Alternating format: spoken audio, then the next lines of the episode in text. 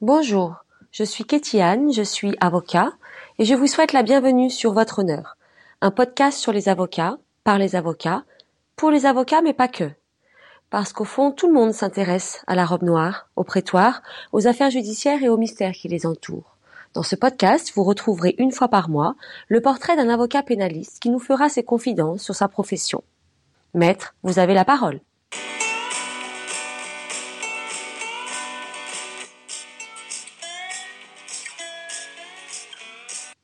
Pour ce premier épisode de Votre Honneur, j'ai choisi de vous présenter un avocat bien sûr, mais pas n'importe lequel. Il fait partie, selon la Tribune de Lyon, des avocats stars du barreau et est souvent cité par la presse comme l'un des plus grands pénalistes français actuels. Star, je ne sais pas, il nous le dira peut-être, mais figure incontournable, certainement. Maître Frédéric Doyer est un avocat élégant. Élégant dans sa manière d'être, de parler, de plaider. Élégant dans la vie aussi. Plutôt bel homme, à la voix forte et intense avec ce petit air décontracté chic qui fait de lui un avocat différent. On dit de lui qu'il est artiste, et c'est peut-être de là qu'il tient cette élégance qui le caractérise. Il a défendu des hommes, des femmes, des victimes, des accusés, parfois dans des affaires très médiatisées. Il se confie à votre honneur et nous parle de rencontres qui l'ont marqué, partage des souvenirs d'audience et transmet la passion qui l'anime. C'est une conversation qui se veut et qui est décontractée, spontanée, à contre-courant des idées reçues sur l'avocat. J'espère qu'elle vous plaira autant qu'à moi. Maître Doyer, bonjour. Bonjour.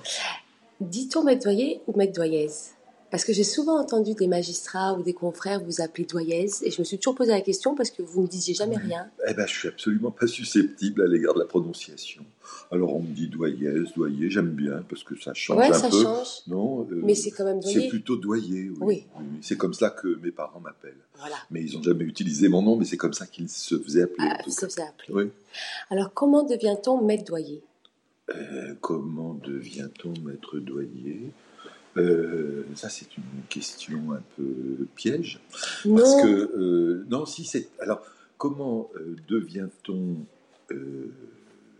avocat Mhm. Ou alors, comment devient-on un avocat qui est peut-être pas tout à fait dans la norme de l'avocat? C'est peut-être plutôt ça la question. Oui, tout à fait. J'ai eu un parcours un petit peu particulier parce que je n'aimais pas le droit au début. Mais dire que je n'aimais pas le droit, c'est presque mentir. Je détestais le droit, mais je me suis inscrit en droit. C'était des études pas trop compliquées euh, à réussir, avec euh, un peu de travail à la fin, en, courant vite sur la dernière ligne droite, on arrivait à avoir ses examens. Tout au moins, c'était le cas euh, à l'époque. Et puis, j'ai interrompu mes études de droit pour faire des études d'histoire de l'art. Et ça, ça m'intéressait énormément, mais euh, j'avais pas véritablement de perspective de carrière euh, à la mesure de, ce que j'aurais souhaité. Et j'ai rencontré deux femmes, euh, une prof qui s'appelle Jacqueline Rublin de Vichy et une autre femme qui s'appelle Dominique Touvenin, qui étaient toutes les deux spécialisées dans des matières euh, non pas opposées, c'était du droit privé. Euh, Rublin de Vichy, c'était le droit de la famille, Touvenin, c'était le droit pénal. Et je suis devenu, mais pour des raisons alimentaires, leur assistant à la fac. Donc je j'ai été en charge. Ah ouais. J'ai été en charge de, de, de travaux dirigés. J'ai participé au centre de droit de la famille à des travaux de, de collectifs, dirons-nous, de, des travaux de recherche, des préparations de colloques, des choses comme ça. Et euh, j'avais toujours en tête l'histoire de l'art euh, que je menais parallèlement. Et j'ai débuté une thèse de droit privé euh, sur la circulation internationale des œuvres d'art et objets de collection. Et j'avais euh, comme co-directeur de thèse un, euh, un vieux professeur de droit parisien euh, qui était le professeur Châtelain, qui était en même temps le conservateur du musée Rodin à Paris. Un type très exigeant, très dur, mais bon, j'ai commencé à rédiger, à travailler. Puis c'était une époque où je pensais aussi beaucoup à m'amuser, donc je sortais beaucoup. C'était difficile de concilier un travail de rédaction avec euh, des activités nocturnes. Et à un moment donné, ben, je me suis trouvé devant un peu une impasse. Euh, je gagnais ma vie euh, pas très bien avec ces travaux à la fac, rattaché à ces deux profs. Et Madame Rublin m'a dit devenez avocat. Ça vous donnera un titre. J'avais reçu une réponse, j'avais écrit au ministère de la Culture pour avoir un renseignement sur un certain type de contrat pour les œuvres d'art. On m'avait envoyé balader en me disant est à la Bibliothèque nationale. Et euh, elle m'a dit devenez avocat. Et alors, euh, devenez, avocat, moi, j'en avais pas vraiment euh, ni l'idée ni le niveau. Et pour récupérer le niveau, tout au moins me préparer à l'examen, je suis parti en Corse. Elle m'a ah confié. ouais, ah mais il faut demander. Ah je suis parti en Corse. Je me suis occupé de son DEA droit de la famille en Corse. Et en Corse, ça s'est très mal passé parce que quand on n'est pas corse, qu'on arrive en Corse, euh, j'étais très malheureux en fait. Alors la Corse, c'est magnifique. La seule chose, c'est que je me suis réfugié dans un couvent pendant euh, plusieurs mois pour euh, réviser, pour travailler. J'ai bossé comme un fou mais de 8 heures du matin à minuit, enfin 7 heures du matin, enfin je travaillais, je travaillais, je travaillais, et j'ai réussi mon examen. Et une fois que j'ai réussi mon examen, le deal, c'était de s'occuper du DEA pendant un an. Donc en Corse alors? En Corse, à Corté. Ah oui, d'accord, vous avez Mais j'y ai renoncé, j'y ai renoncé parce que c'était trop dur humainement.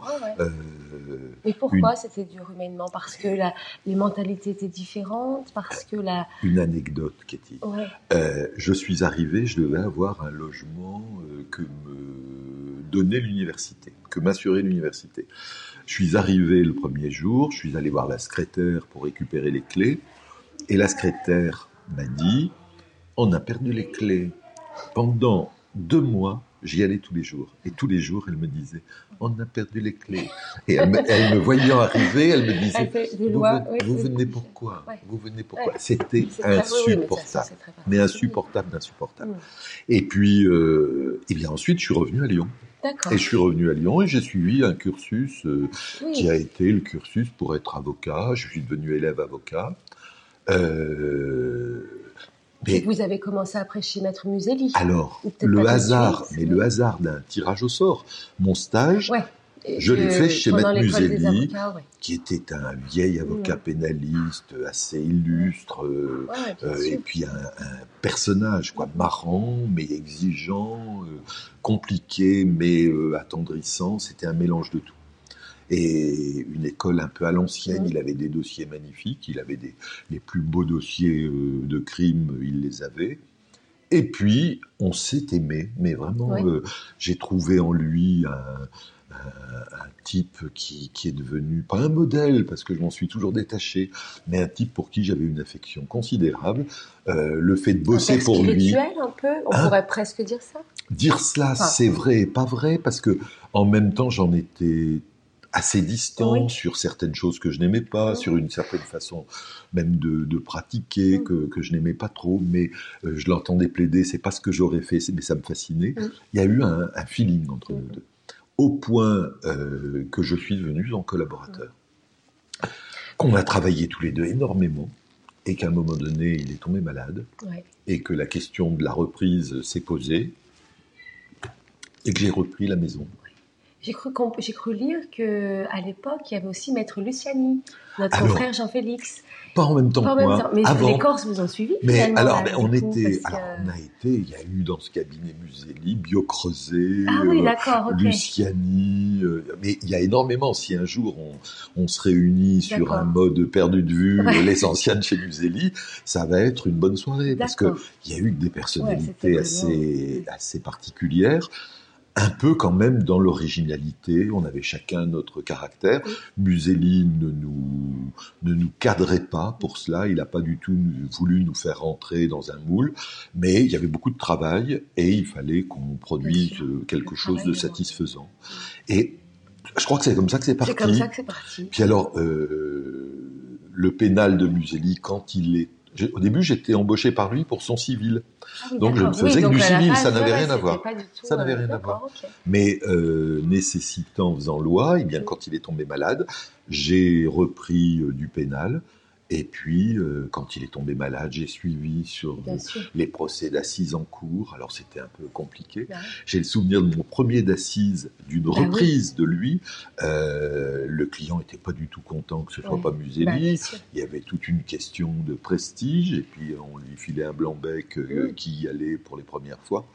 Et euh, j'ai le souvenir que le client m'avait dit, vous savez, euh, j'avais demandé à la greffière quand je suis allé, euh, quand je suis allé pour l'entretien avec le président, et elle m'avait dit, vous verrez, c'est un type bien. Et ben alors ça m'a ça m'a fait plaisir, bien sûr. puis c'est parti comme cela. Puis après, il y a eu des dossiers intéressants, il y a eu des. Et justement, j'allais vous demander vos, vos, premières assises parce que c'est vrai que bon bah on en garde toujours, je pense, un, un souvenir, ah, inoubliable. C'est un peu comme toutes les premières fois. Puis en euh, plus, les assises, c'est quand même vraiment ah, particulier. C'est quelque chose de particulier. Donc vous en souvenez très bien. Ah très bien. De quoi? Donc ceux qui ne voulaient pas trop vous voir. Alors lui, lui, c'est venu plus tard parce que euh, j'étais déjà euh, avocat depuis quelques mois, hein, enfin depuis quelques années. Mais mes premières assises, j'avais six mois de prestation de serment, ce qui est très rapide. très peu, ce qui oui. Et c'était un garçon qui avait planté un coup de couteau dans sa sœur parce qu'elle fréquentait un garçon contre la vie de sa famille. Voilà. Et, euh, Et il, il reconnaissait? Ah, Il reconnaissait, il, reconnaissait. Mais ça m'a donné, à l'occasion de ses premières assises, ça m'a donné la possibilité d'avoir comme contradicteur François-Louis Coste. Ah oui, bien oui. Et François-Louis Coste, euh, ça a été un peu un coup de foudre alors il y avait Madame Villevert, euh, c'était une fascination. François Louis Coste, comme euh, François Louis Coste, avocat général. Avocat général, avocat général. Et on a été très très souvent adversaires et ça a été, euh, on est on est devenus amis et on est devenus de très bons amis. Mais sur fond d'une approche du droit qui était une approche du droit complètement éclairée par euh, de la sociologie, par des recherches. Euh, je me souviens que pour ces assises, j'avais euh, j'avais lu un bouquin de Germaine Quillon sur la, comment sur je sais plus le nom du bouquin, mais ça avait été très riche. Il y avait Madame Daligan ah qui était en expertise. Oui, oui, oui. Et Madame Daligan, elle avait dit, elle avait fait une déposition assez magnifique. Elle avait terminé en disant euh, en donnant ce coup de couteau, il a voulu lui prendre la vie. Alors que ça m'ennuie, on n'était bah, pas du tout dans une tentative de, crime. Enfin, on était dans une tentative de crime, mais euh, il y avait pas, il y avait des violences avec une infirmité permanente, mais c'était pas la qualification. Et je lui dis, mais vous voulez dire qu'il a voulu, il a voulu la tuer? Et elle dit, ah non, j'ai pas dit cela. Non, non, euh, prendre la vie, ce n'est pas la même chose. Et puis là, bon, tout était parti. J'ai connu au travers de, cette première fois tous les moments que j'allais connaître par la suite avec différents, euh, différents procès. Quoi. Et justement, euh, du coup, euh, bah, vous avez très souvent plaidé aux assises, donc vous avez défendu autant des accusés que des parties civiles finalement, parce que c'est vrai qu'il y a des confrères qui peut-être font le choix d'être plus avocats de, victimes, parce que c'est une, une prise de parti. Oui, alors moi, c'est un choix. Hein. Voilà, défendre que des accusés, ou parfois peut-être l'occasion qui se fait comme ça. Vous, vous défendez les deux. Je défends les deux. Et donc, c'est des exercices qui sont quand même très différents. Ce sont des exercices très différents euh, et, pas très différents. Et pas très différents. Parce que c'est une défense. Voilà. Et c'est la défense d'un intérêt privé. Mhm. Et c'est là où on se marginalise par rapport euh, à l'accusation et au juge. Euh, un juge, un procureur, ils poursuivent euh, la manifestation de la vérité. Hein, c'est leur obsession. Nous, c'est pas une obsession. Et parfois, la manifestation de la vérité, euh, on, essaye euh, de l'oublier, la vérité, parce que euh, elle ne sert pas vraiment. Ah ben, elle ne sert pas les intérêts privés. et c'est marrant des fois avec nos avec nos interlocuteurs, notamment avec les experts. Un jour, il y avait un expert qui me dit mais c'est terrible les avocats. Une semaine, je, l'avais croisé à deux semaines d'intervalle dans deux dossiers différents. Et il me dit une semaine ça se passe bien, une semaine ça se passe mal. Ben, je lui dis, euh, quand votre rapport sert les intérêts que l'on défend, ça se passe bien. On vous loue, on dit que vous êtes le meilleur, que vous êtes rigoureux, que, que voilà. Mais euh, et, quand ça nous dessert, eh ben on vous démolit, on dit que vous n'êtes pas sûr de vous, trop sûr de vous. On, fait tout pour essayer de de, de bah, de défendre la personne que l'on a derrière soi. Mais cette personne, elle peut être victime ou elle peut être auteur. Et dans un cas comme dans l'autre, on a un positionnement par rapport à un dossier que l'on soutient ou que l'on combat. Voilà. Donc c'est assez simple. Hein. Mais moi j'aime bien les deux côtés parce que je pense que on défend mieux un accusé quand on a défendu des mm-hmm. victimes et on défend mieux des victimes quand on a défendu un accusé. Mais bon, euh, c'est mon idée, c'est peut-être pas, euh, c'est peut-être pas la vérité au final. Alors justement, c'est vrai que je pense qu'on est beaucoup parfois à, se poser la question de savoir euh, est-ce que vous croyez véritablement les gens que vous défendez? Alors je sais ce que vous allez me dire, que vous n'êtes pas là pour croire ou ah, pas croire. Je suis les confidences. je parle du principe que la personne ne reconnaît pas, par exemple, ou même d'ailleurs une victime qui pourrait euh, fabuler. Euh, est-ce qu'il euh, n'y a quand même pas un moment, parce qu'on sait que les procès d'assises sont longs, donc on tisse quand même un lien parfois avec un client, et est-ce que dans le cadre de ce lien, dans cette promiscuité un petit peu, il n'y a pas un moment donné où quand même on se pose une question? Est-ce que vraiment il l'a fait? Pas vraiment fait? Euh, Vous voyez ce que je veux dire? C'est même au-delà un peu de la, est-ce qu'il dit vrai ou pas? Bah. C'est un peu au-delà, c'est. Vous voyez ce que je veux dire? Mais bien sûr, bien sûr. Et ça, je crois que tout le monde se pose toujours cette question. Ça, c'est une question qui touche à ce que euh, le grand public considère être une absence de moralité totale de l'avocat et, nous en veut et qui, dessert l'image. Mais euh, comment dire? Euh, Moi, la vérité ne m'intéresse pas. La vérité, pour moi, c'est véritablement une décision de justice. Et pourtant, les procédures, juge d'instruction, même en amont, procédure de police, elles sont toutes là pour la recherche de la vérité. Donc, on est quand même toujours dans quelque chose qui tend vers cette vérité. moi, je préfère, je le dis souvent, mais moi, la réalité peut m'intéresser. Mais des fois, la réalité, elle ne va pas dans le sens de la vérité. De la vérité. Et on peut avoir des réalités qui ne seront pas en correspondance avec ce que sera le verdict. Un verdict, c'est la vérité dite. Bon, euh, je, je peux sans aucune difficulté défendre quelqu'un qui euh, a un désir de défense qui est compatible avec le dossier. Je t'explique. Euh, un type me dit je suis innocent. Bon, le dossier il n'est pas bon. Mais dans le dossier, il y a plein d'éléments qui font qu'on est sûr de rien. Euh, le boulot en défense, c'est pas une démonstration d'innocence, c'est simplement de faire douter de l'accusation. Donc on va y aller, et, ben voilà. et on va essayer de, on va essayer de saupoudrer sur tout le dossier. C'est pas, c'est pas certain, c'est euh, mal fait. Euh, on a des expertises qui sont pas probantes, on a des témoignages qui sont variables, on a, voilà et on est, on devient le, le, le grand euh, prêtre euh, de l'incertitude, et on va dire c'est pas certain, c'est pas certain. Après, après, ça relève euh, de la qualité de l'avocat pour communiquer sa conviction. Mais si notre conviction, c'est de dire ce n'est pas certain, eh bien, un bon fonctionnement de l'institution devrait conduire à un acquittement. Quand un client me dit je vais vous dire la vérité, je lui dis écoutez, méfiez-vous. Si vous me dites une vérité et que vous me dites ensuite de plaider le contraire, moi je peux pas mentir. Et si un type me dit j'ai tué, mais je veux que vous disiez que j'ai pas tué, je pense que je ne saurais pas le faire.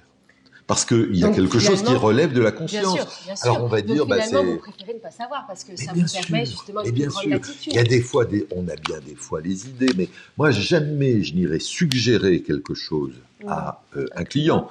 Alors ça, ça c'est interdit, c'est de la complicité presque, c'est quelque chose qui est abject. J'irai jamais dire à quelqu'un dites cela, alors que le public s'imagine que l'on est là pour euh, pour donner euh, des mots, pour donner des idées. Non, ça c'est c'est pas comme ça que je conçois alors, mon comment, job. Comment en vous faites quand vous avez par exemple un dossier effectivement qui, qui dit quelque chose et puis un accusé qui en dit une autre, ou quand c'est incompatible, si vous ne suggérez rien à la personne, comment vous, moi, ce que je leur dis, tout ça? je leur c'est pas facile, c'est la difficulté finalement de la tâche de l'avocat pénaliste. Bien sûr, mais on a une obligation de conseil qui est une obligation primordiale. Tous les gens rêvent d'être innocents. Bon, simplement, euh, en ont-ils les moyens? Est-ce que dans la procédure, ils ont les moyens de soutenir qu'ils le sont innocents euh, j'ai un exemple, enfin un exemple. Je leur dis souvent ça parce que c'est facile à comprendre et puis c'est marrant en plus. C'est Louise de Villemorin qui disait euh, je vois une paire de chaussures dans un magasin, j'en tombe dingue. Bon, je rentre dans le magasin, euh, c'est du 36, je fais du 38. Euh, ça enlève pas que la paire de chaussures, j'en suis dingue et que je la voudrais. Simplement, elle n'est pas ma taille. Si je l'achète, ben, j'aurai mal aux pieds ou je rentrerai pas dedans. Bon, une défense inadaptée, ça peut conduire à la catastrophe. Des gens euh, s'arrêtent à l'idée qu'ils peuvent prétendre être innocents. Mais simplement, le, dossier ne leur donne pas les moyens. Euh, c'est au-dessus de leurs moyens. Ben, il faut savoir renoncer. Moi, ce que je fais souvent avec les gens, je leur dis, euh, on va faire une sorte de jeu de rôle. Je suis le juge. Et je vais pointer dans le dossier toutes les questions qui vont dans le sens, ce type, il est coupable des faits qu'on lui reproche. On va voir la réponse que vous allez me donner. Bon, il y a votre ADN sur un pare-brise, c'est à l'extérieur, j'ai craché sur le pare-brise. Bonne réponse. Ah. Le problème, c'est que le crachat est à l'intérieur. Et, vous n'êtes pas rentré dans la voiture. Comment le crachat a-t-il pu rentrer dans la voiture? Ben, C'est pas crédible. C'est tout. Euh, on peut, euh, l'ADN peut être transporté. Moi, je mets les gens face à la difficulté, euh, et puis je leur dis, mais un peu comme un plombier dirait, vous voulez mettre le radiateur à cet endroit, mais vous ne pourrez plus passer.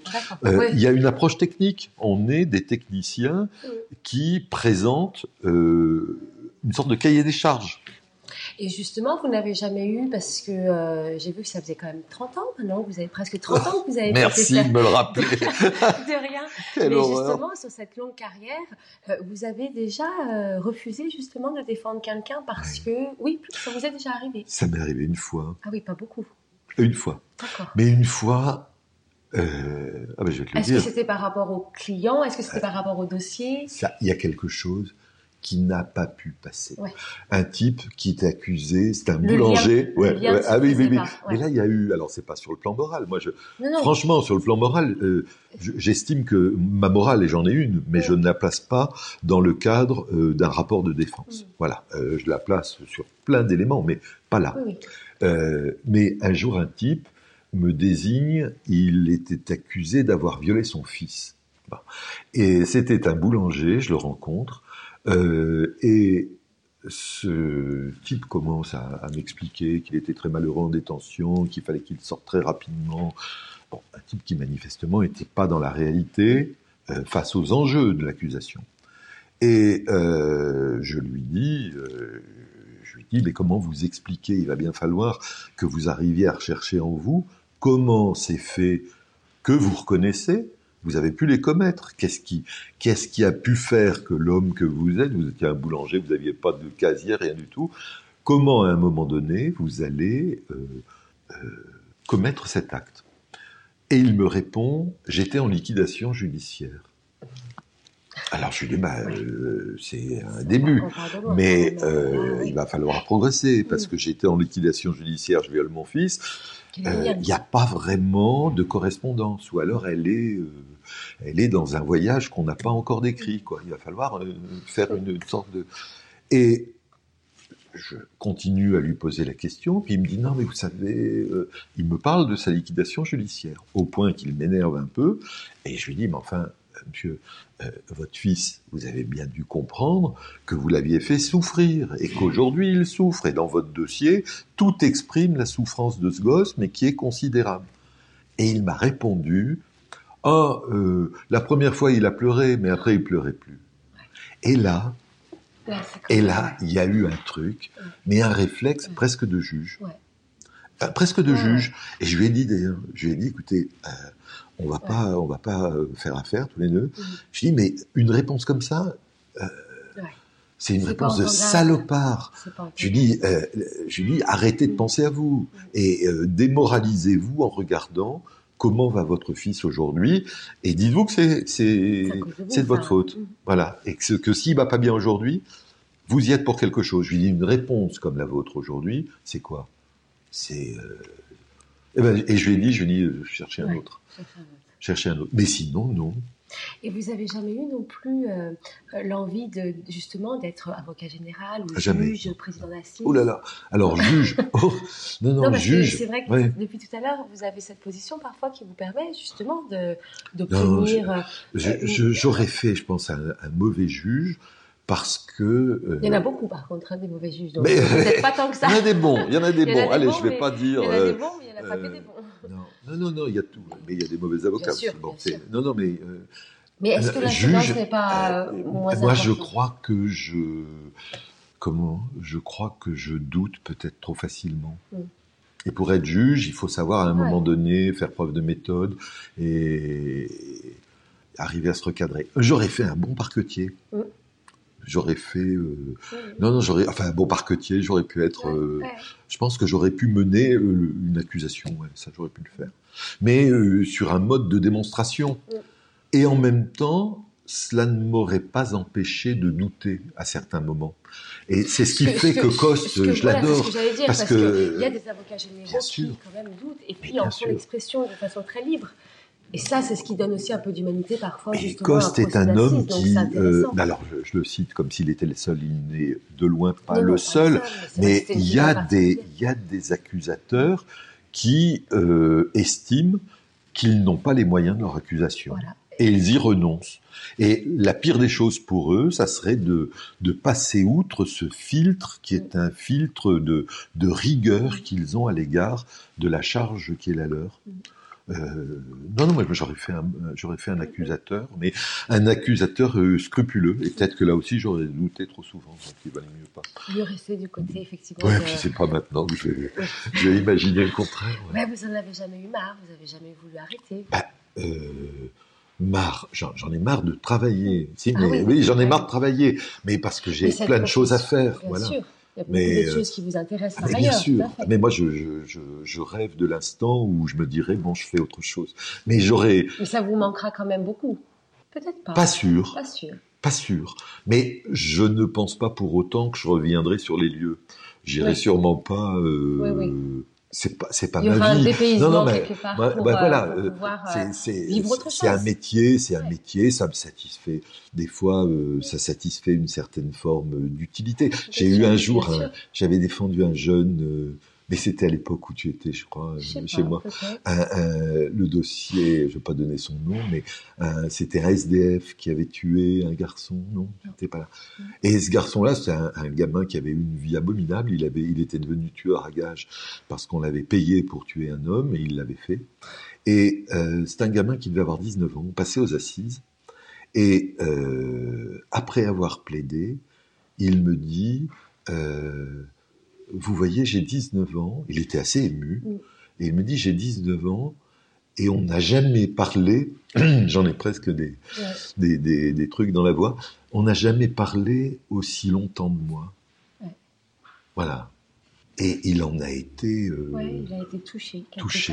part. Ouais. Et ben, ce, cette relation-là, à ce moment-là, ben, euh, des fois, si je me dis à un moment donné, tiens, à quel moment tu as pu être utile, là, je suis sûr que pendant l'espace de temps où j'ai parlé de lui, lui, il l'a vécu comme étant euh, l'attention d'un homme, le souci d'un homme sur lui, les questions qu'il a pu se poser. Euh, tout ce qui pouvait être dit de lui pour euh, expliquer un geste, Mhm. qui était un geste euh, qu'il ne revendiquait pas, il l'avait fait, mais euh, il savait bien que c'était quelque chose d'abominable et il se rendait compte après coup euh, de tout le mal qu'il avait pu faire.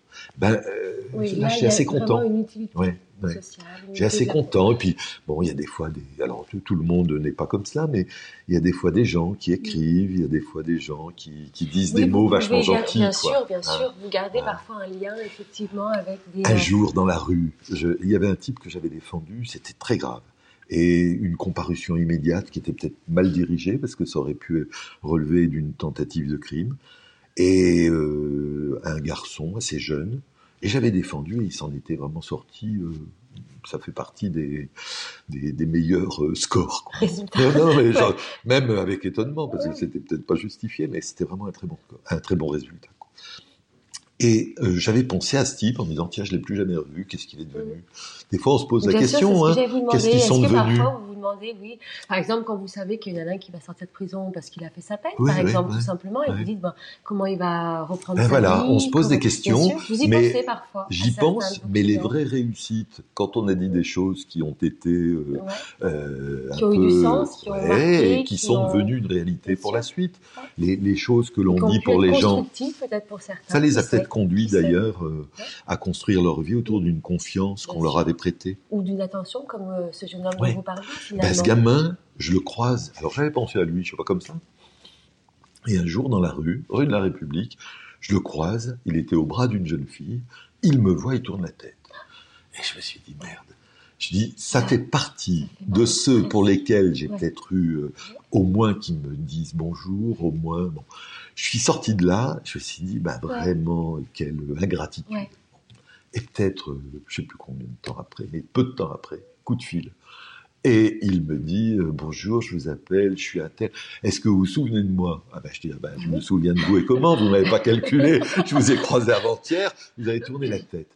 Et il me dit c'est pour ça que je vous appelle parce que je suis avec une copine maintenant. Elle sait rien de ma vie et je voulais pas. Mais je voulais vous dire. Et puis en fait il m'a dit euh, au téléphone euh, peut-être parce que j'aurais aimé qu'il me dise mais ah ben ça, là, ce jour-là, j'étais le plus heureux des avocats. Ah parce que je me suis dit, bon, euh, ça, a compté, ça, a marché, ça, a compté, ça a été un élément qui a été un élément important dans sa vie, c'était indirectionnel, et c'était une direction qui a été bien prise. Et, puis, après coup, le fait qu'il appelle. Oui, vous avez compris, je pense, cette démarche eh qu'il a pu avoir, bien Et j'aurais fait la même chose à sa place. J'aurais fait la même chose, mais bon, on n'y pense pas. Euh, qu'est-ce qu'il y a de plus, de plus euh, équivoque qu'une tête qui se tourne après un échange de regards Ça peut tout couvrir. Et là, c'était plutôt bien. Non, non, ça me fait plaisir. Ça. Et une affaire alors qui, est sur 30 ans de pratique professionnelle, l'affaire quelque part qui vous a le plus euh, marqué, mais pour différentes raisons. Ça peut être justement pour le lien avec le client, pour euh, l'impact que l'affaire a pu avoir dans votre vie, pour l'affaire elle-même, pour euh, mille raisons. Mais celle finalement que vous retiendrez. Qui... C'est compliqué. C'est compliqué. C'est compliqué. Pourquoi c'est compliqué? Parce que, euh, alors maintenant, et ça je le raconter euh, des histoires, puis on, raconte, hein, on est tous un petit peu comme euh, si on était un conteur autour d'une veillée et puis qu'on venait dire, et c'est vrai que ça peut intéresser, mais en même temps, c'est tellement la vie des gens, c'est tellement la vie de gens qui vivent encore aujourd'hui.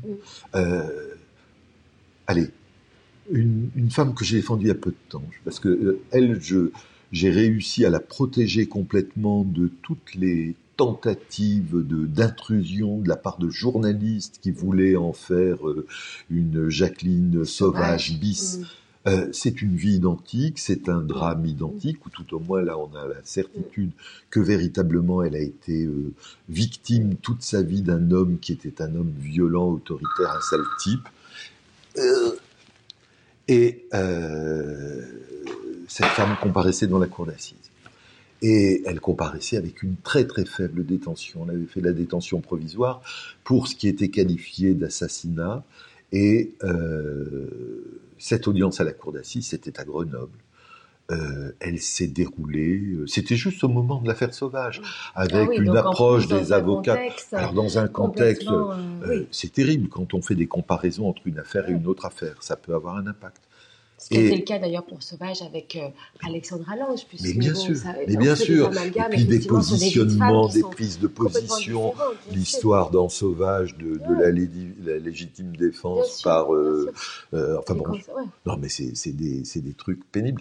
Et, puis aussi une prise de parti justement sur ces femmes qui n'ont pas forcément les mêmes réactions pour des actes commis parfois identiques. Je prends l'exemple de ces deux femmes, Lange et Sauvage, qui n'ont pas du tout la même façon d'être présentées. Bien sûr et, je pense avoir un recul par rapport à l'acte commis et qu'on juge et qu'on euh, et, qu'on enferme dans un rôle, c'est très le, compliqué. Le problème, enfin moi je suis pas très média, hein, et quand je dis je suis pas très média, je trouve qu'il faudrait protéger la justice des médias parce que les médias, euh, c'est devant un tribunal, c'est pas dans le journal qu'on se fait juger.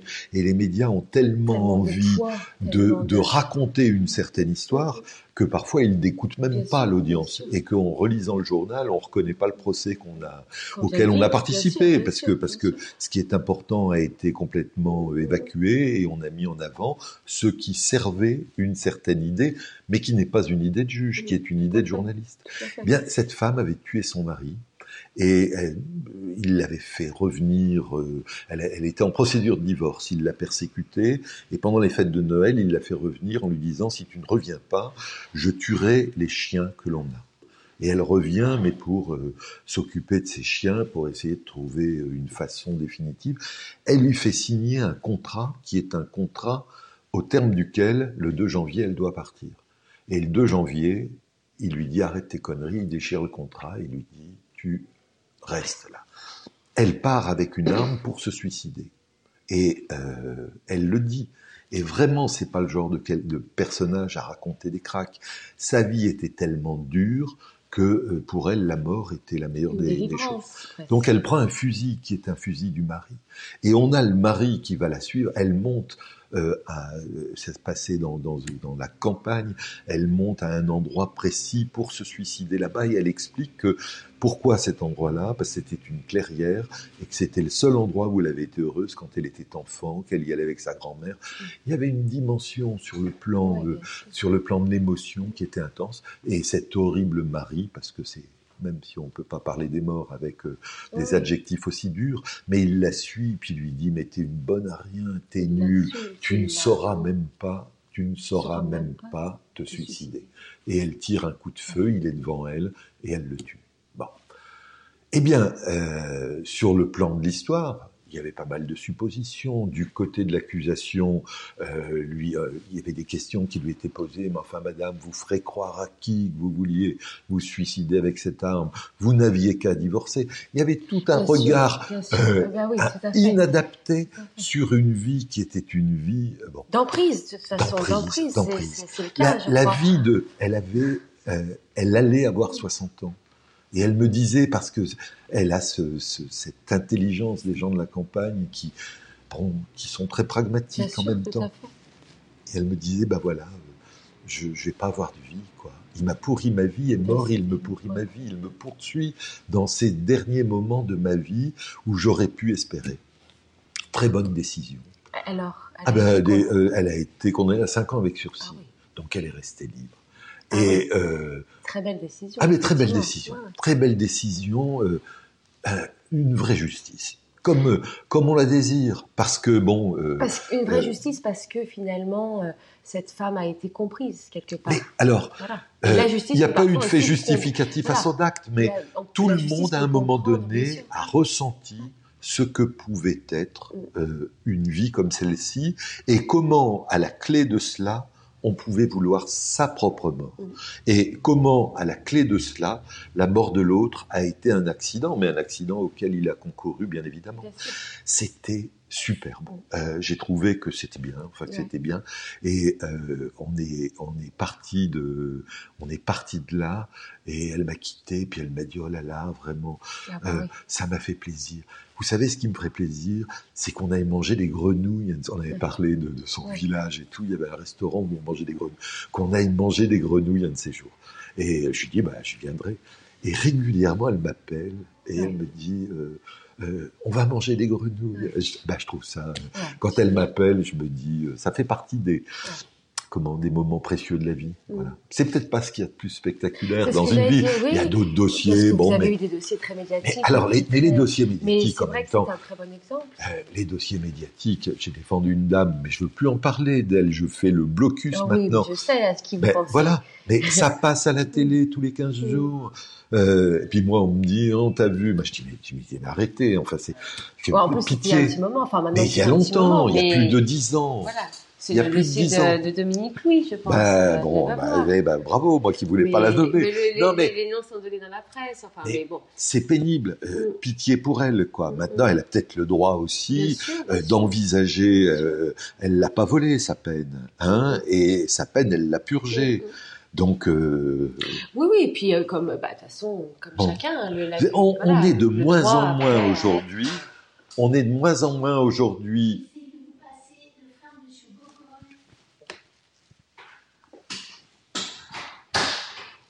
on est de moins en moins aujourd'hui dans l'idée qu'au-delà de la peine, euh, on a remis les compteurs à le zéro. Le droit à l'oubli. Ben, bien sûr.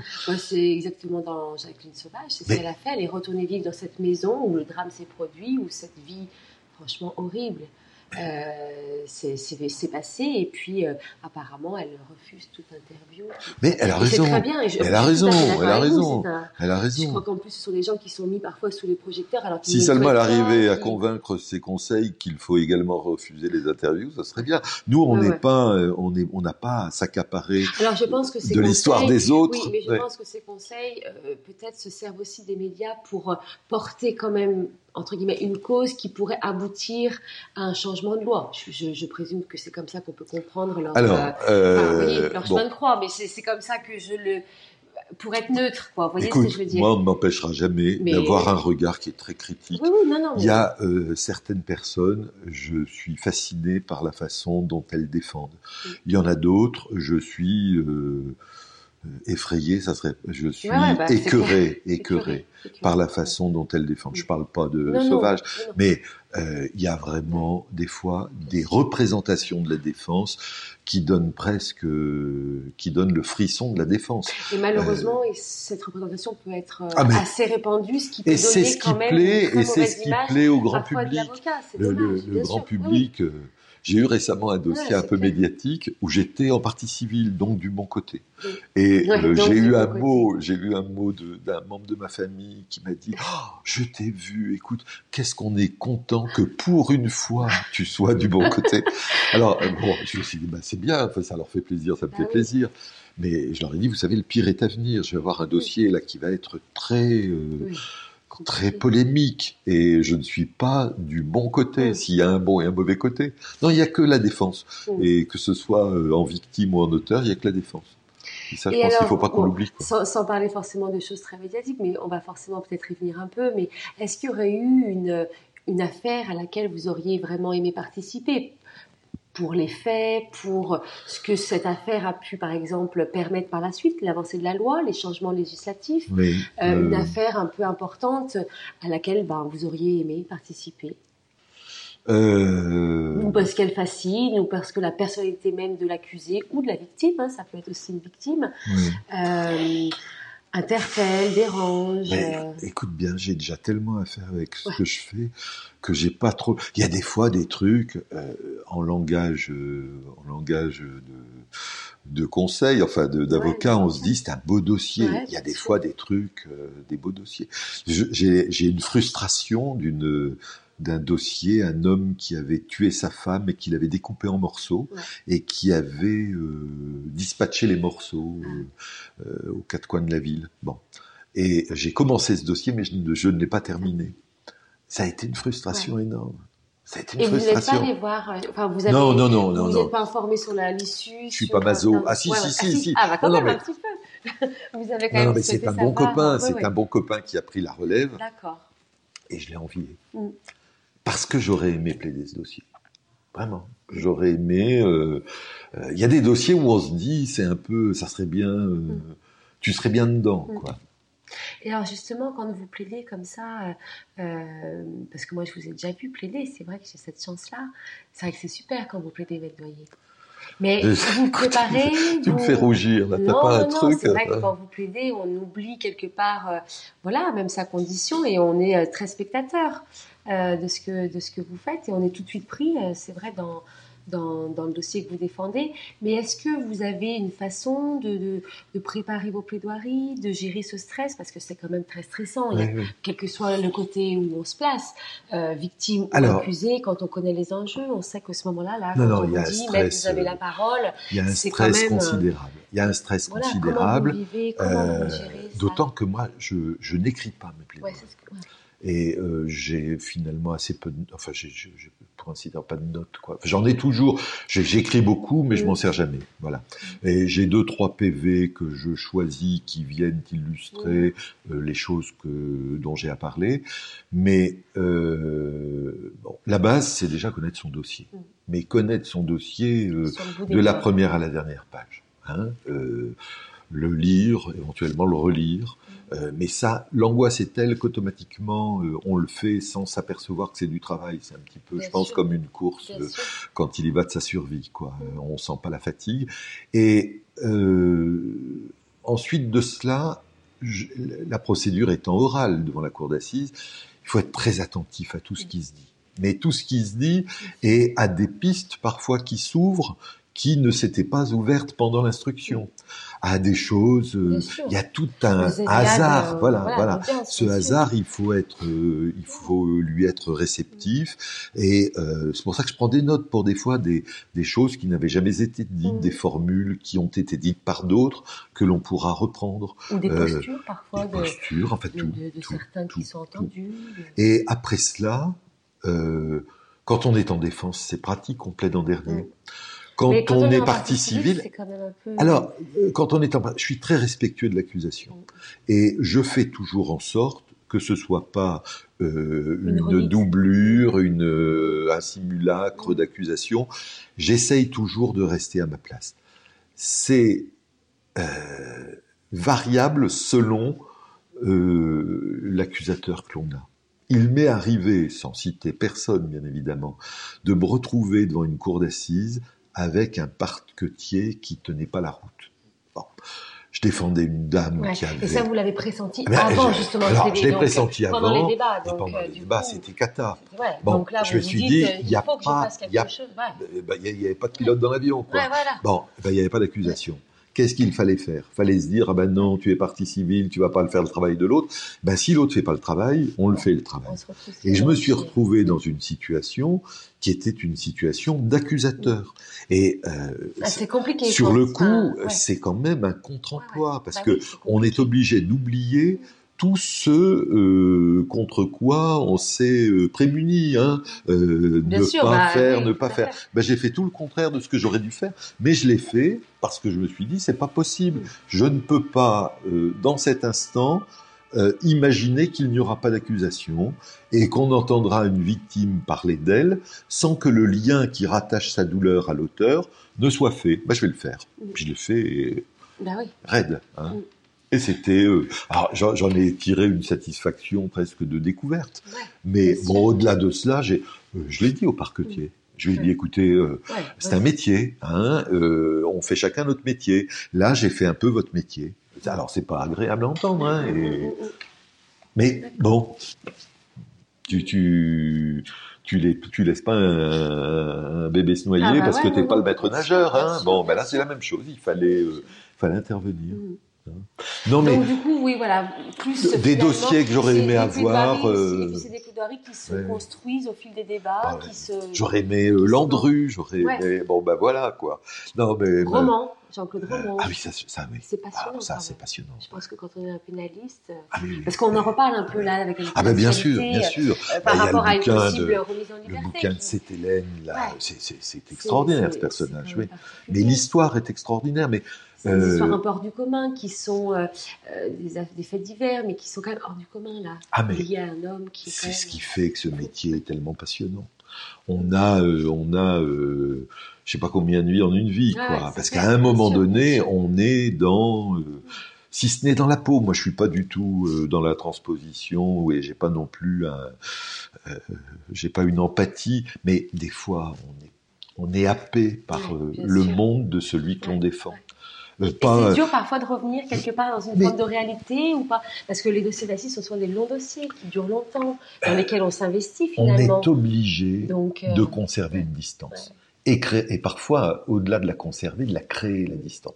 J'avais Oui, défendu un garçon euh, qui avait commis un, un crime assez affreux euh, et euh, qui était assez seul dans sa vie. Et il a commencé à m'écrire, je, je lui avais dit, je lui avais dit, euh, oui, il va falloir sûr. que je- j'en sache un peu plus de votre vie.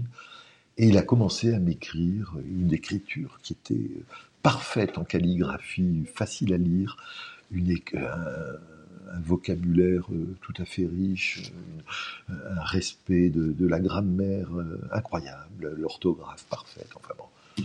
Et il, il a commencé à m'écrire euh, sa vie. Mais euh, ça serait publiable. Oui. C'était, pour ainsi dire, comme un roman avec un sens de la construction, un sens de, de l'événement. De... C'est extraordinaire. C'est... Mais au bout d'un moment, euh, j'attendais euh, les lettres à Eh la ben oui, poste comme on Ah oui, attend la suite d'un feuilleton. oui, la suite d'un Et livre euh, j'étais de plus en plus, j'étais de plus en plus, mais dans une attente presque passionnée sur la suite de sa vie.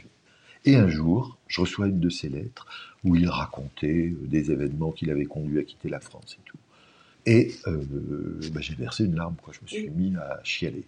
Et je me suis dit, mais attends, là, tu, déconnes. Parce que tu t'apprêtes ou tu prétends que tu vas pouvoir défendre un type qui te fait pleurer quand il te raconte sa vie dans ses lettres. Et là, je me suis dit, euh, il, faut, être pro. Bon, euh, la suite est sûrement passionnante. J'ai déjà suffisamment pour en faire euh, des heures. Hein. Ça durera pas des heures. C'est à rapprocher d'un moment abominable de son existence. Pitié pour euh, comment? Pitié pour pour la pour la profession. Mm. Hein. Soit euh, je tombe dedans et puis à ce moment-là je l'adopte quoi, puis je deviens visiteur de prison. Et c'est une relation qui va être une relation d'affection, qui va être une relation de soutien. Mais c'est pas la vocation de l'avocat. Nous, il faut qu'on soit humain. et là, quand on ben, prend cette distance, le ben, client le comprend parce que le client ben, je suis allé le voir. ne pas je suis allé le voir. je suis allé le voir. Euh, moi, je tutoie pas vraiment mes clients. Lui, je le tutoyais. C'est déjà ça. Et je suis allé le voir. Je lui ai dit, maintenant, euh, là, euh, j'ai atteint un degré d'imprégnation à, à, la, euh, au drame de ta vie qui est tel que si le jour de, des assises je suis à côté de toi pour pleurer, c'est pas toi qui me, euh, passer les mouchoirs, ça va pas être une défense. Hein Donc il faut se recadrer. Ce que tu m'écris, il faut l'écrire. Mais il faut l'écrire. Mais peut-être pas moi. Il mm. faut maintenant que tu diriges vers. Euh, mm. Et alors c'est très drôle parce que en effet, il avait suivi mon conseil et il a écrit à. C'était un médecin qui visitait en prison. Il a transféré finalement. Il a, il a continué avec quelqu'un d'autre un récit, mais qui était un récit. J'ai conservé ces lettres. J'ai conservé ces lettres. Et il m'a appelé euh, il, y a, il, y a, quelques temps pour un renseignement en droit. Il, est sorti de détention, ça va plutôt bien. Et je lui ai raconté cela. Et je lui ai dit, tu sais, euh, ces lettres, je les ai gardées parce que pour toi, c'est euh, quelque chose. Et il me dit, ben, je suis partagé, parce qu'en même temps, ça m'intéresserait de savoir ce que j'ai pu écrire mais ça correspond à une de ma, de ma vie tellement révolue que euh, bah, il faut les garder. Il ne faut pas les jeter, il ne faut peut-être pas les jeter, mais pas, les garder. il me dit peut-être pour d'autres, peut-être pour d'autres, peut-être que quelqu'un d'autre par rapport à moi, mais pas moi. Mm. C'est marrant. Hein c'est des c'est des choses qu'on imagine. Ah, c'est passionnant. C'est passionnant de toute façon, le, rapport à l'humain, le rapport au client. Ah bah moi j'aime bien les gens. Ah bah, j'aime bien les gens. Et ils vous le rendent bien quand même, parce que. Oui, oui, des, fois, enfin, des fois, ça va plus ou moins bien. Alors il y, a une, il y a une citation que j'aime bien d'Étienne Noël. Vous savez, c'est un, une personne qui se bat pour l'humanisation de la prison et qui dit un avocat sera toujours efficace quand ce sera un avocat révolté. C'est vrai. Alors, Qu'est-ce que vous en pensez Qu'est-ce qui, bah, vous, qu'est-ce qui vous révolte, Maître Doyer, en 2018 là? Euh, Qu'est-ce qui me révolte?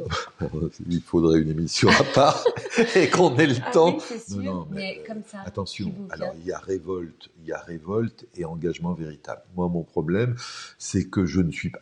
J'en ai connu. Euh, euh, j'en ai connu, je parle au passé parce qu'il nous a quittés, mais un type comme Jacques Debray ah était un révolté de tous les instants. Et Jacques, il passait sa vie à euh, formaliser sa révolte mm. et à l'exprimer.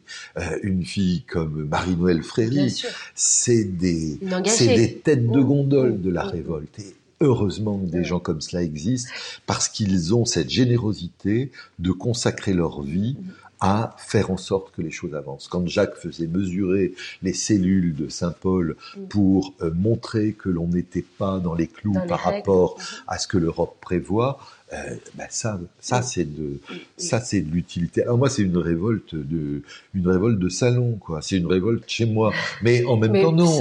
je, je gueule, je gueule quand je suis au tribunal, je gueule quand je suis à la prison, je gueule avec des interlocuteurs. Je fais en sorte, quand je le peux, de dire euh, ce que j'estime être euh, insupportable. J'écris beaucoup. Oui. J'écris beaucoup, mais bon, euh, c'est un courrier qui se perd, oui. Mais j'écris au directeur de la prison, j'écris euh, au procureur, j'écris au procureur général, j'écris. C'est l'outil, c'est le moyen de, de faire vivre cette je vais pas, Je vais pas dans la rue, mais je laisse une trace. ils en font ce qu'ils veulent après. Mais je laisse une trace. Et quand il y a quelque chose qui me paraît pas bien, euh, je le... puis je le dis.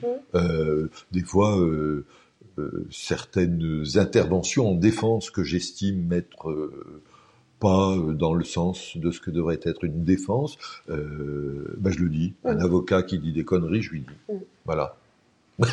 Et un procureur qui dit des choses, eh ben, je le dis.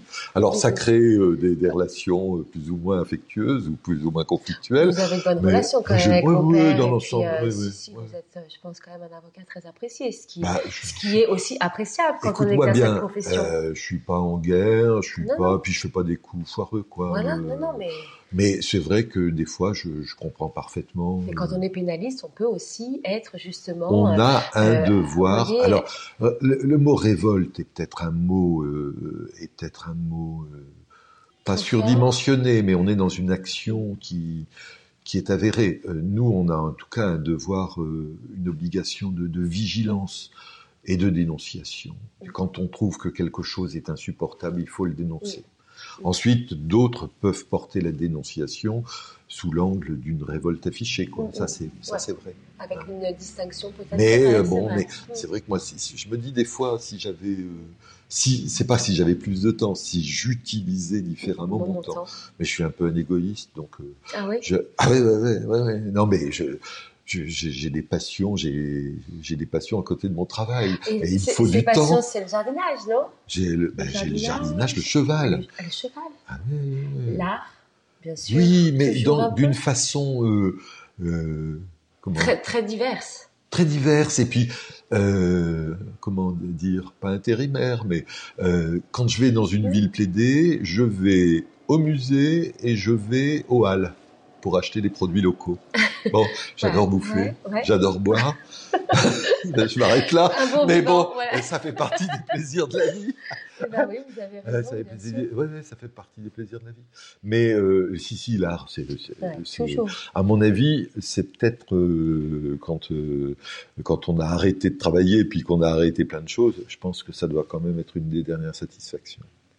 Euh, je pense que les, les, les derniers moments, euh, euh, quand on est des c'est- terrible de voir comment on Bien finit. sûr, bien sûr. Et je pense que l'art à ce moment-là doit bien plus que d'autres comment que d'autres références. Hein. Je- moi, je me vois bien.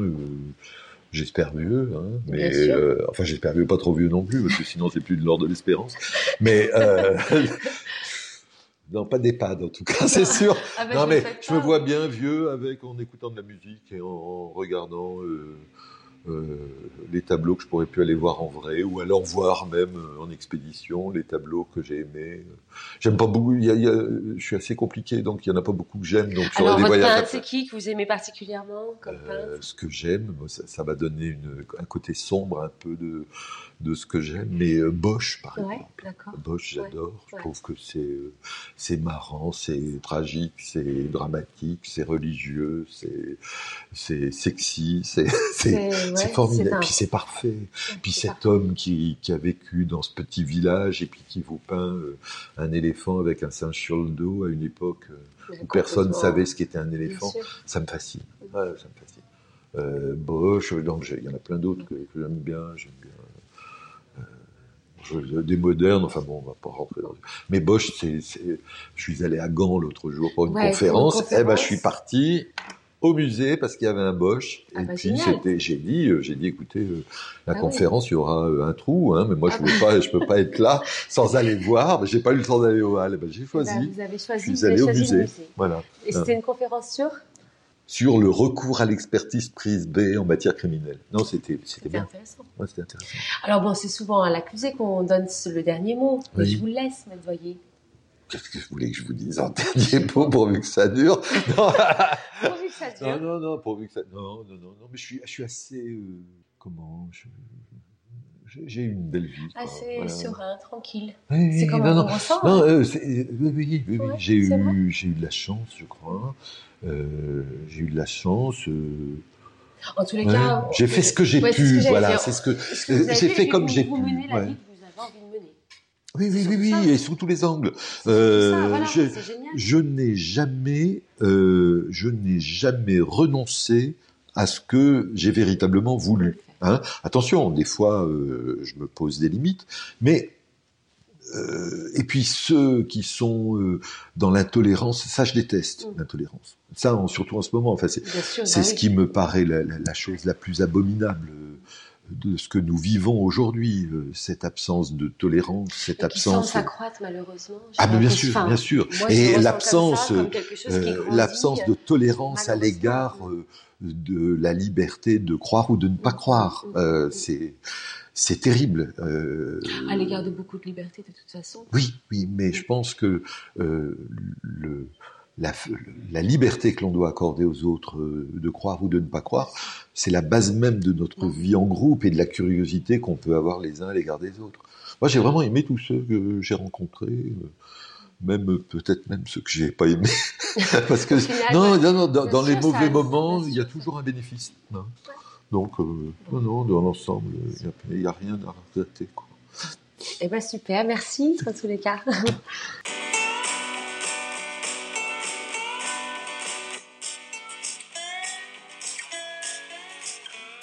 C'est la fin de ce podcast. Il y en aura d'autres bientôt. S'il vous a plu, n'hésitez pas à le faire circuler, à l'aimer et à en parler autour de vous pour que chaque avocat ait son étoile. À très vite.